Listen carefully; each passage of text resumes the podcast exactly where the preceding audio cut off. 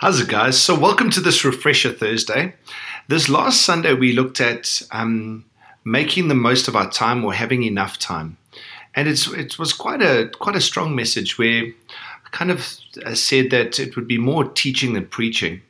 Just looking at this biblical principle of understanding that when Jesus saved us or when we experience salvation, it's not just Jesus washes our sins away so we're clean, so now we you know we don't we don't have to go to hell like it's a very that's a very shallow picture of salvation. That actually God's picture is He redeems not only us, but He He even redeems um, the world around us. And there's this um, incredible redemption that flows into our emotions and into our time, uh, into our lives on so many different fronts.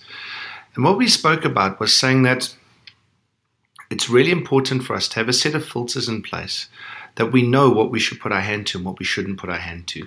I think as we go through life, just looking at um, there are so many options that are available to us and wonderful opportunities. And some God offers to us, and some are not God given opportunities. And it really is helpful. Uh, we spoke a, a, a month or two ago when we were speaking about wisdom, about lining up the lights when it comes to making good decisions. But the three questions I asked on Sunday was what is the Father doing in the world today? And I'd like to ask you that question this morning and ask myself that question what is God at work doing in my life right now? And I think it's helpful to understand and take a step back and look at the season that I'm in. You know, um, not just because we spoke about, you know, the Father wants to purify the bride and prepare a bride for his son Jesus, and Jesus is preparing the bride for himself. And so sin and those kind of things are at odds with what God is doing. And so those will be things that take away from our our, our um, emotional strength. They take away from our um, uh, time and headspace. Guilt is a, is a heavy thing to carry. But what is the Father at work in the world today? And I think it, there's no it's no wonder that God talks about loving the widows and loving the orphans. And when we give our hands to caring for others and loving others, it's amazing how the Father is at work doing that. And we find incredible grace and space in doing that. It finds like almost time is made or available for those kind of things. Setting aside time, the Father wants to spend time with us. And so, and the discipline of being able to set aside some time to spend with the Father, it's amazing how as we begin to set that time aside, even if we set aside a little time, can gradually begin to grow over time. And so, what is the Father at work at in your life at the moment and in my life at the moment? What is the season that He's got me in?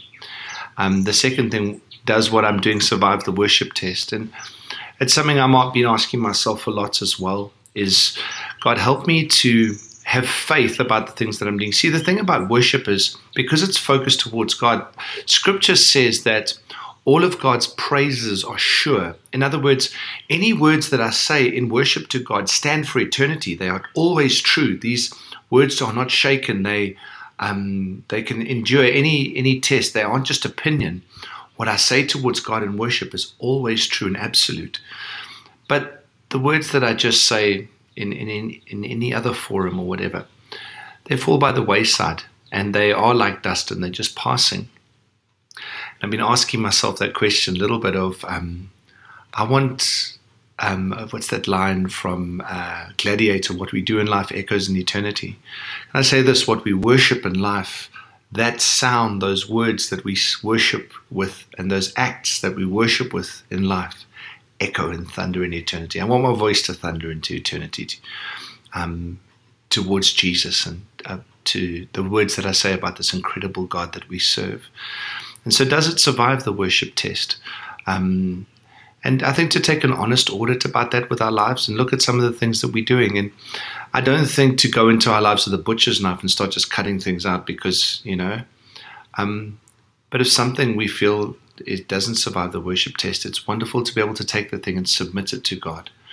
Lord, this thing has been all about me, but I want to bring it to you and lay it at your feet. So whether it's my job, it could be a relationship, um, I think Christians probably are, are, don't have the greatest reputation when it comes to this kind of stuff because we tend to just want to cut everything off instead of being able to take those things to God and submit them to Him and allow Him to work through them.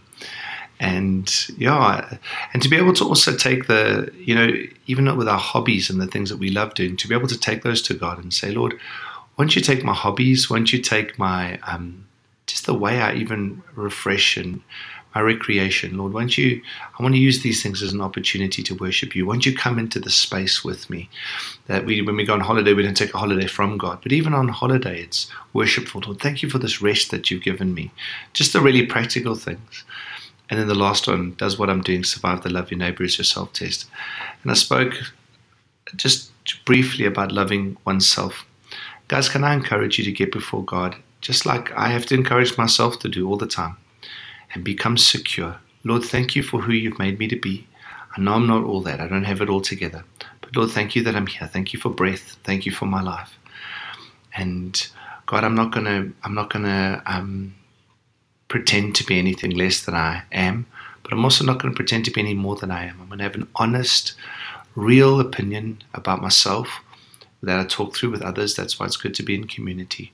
I'm going to do my best, Lord. I'm going to grow in my character, but when it comes to my giftings, I'm not going to play outside of my lane in terms of my giftings. I'm not good at that stuff. I'm going to take the things that I'm good at. And I'm not going to lie and say, oh, I'm good at nothing. Hallelujah. That's not humility, that's also pride.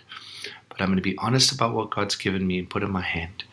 And with that confidence that comes from being secure in who I am, which ultimately is that love yourself, knowing the love of God and being secure in that. I'm going to find it easy to love others because I'll be loving them with the love that I've accepted from God. And so, can I encourage you guys to live in that space this week? What's the Father doing? Does what I'm doing survive the worship test? And does what I'm doing survive the love your neighbor as yourself test? And let's clear out the clutter and go change the world for Jesus. Can't wait to see you tomorrow morning.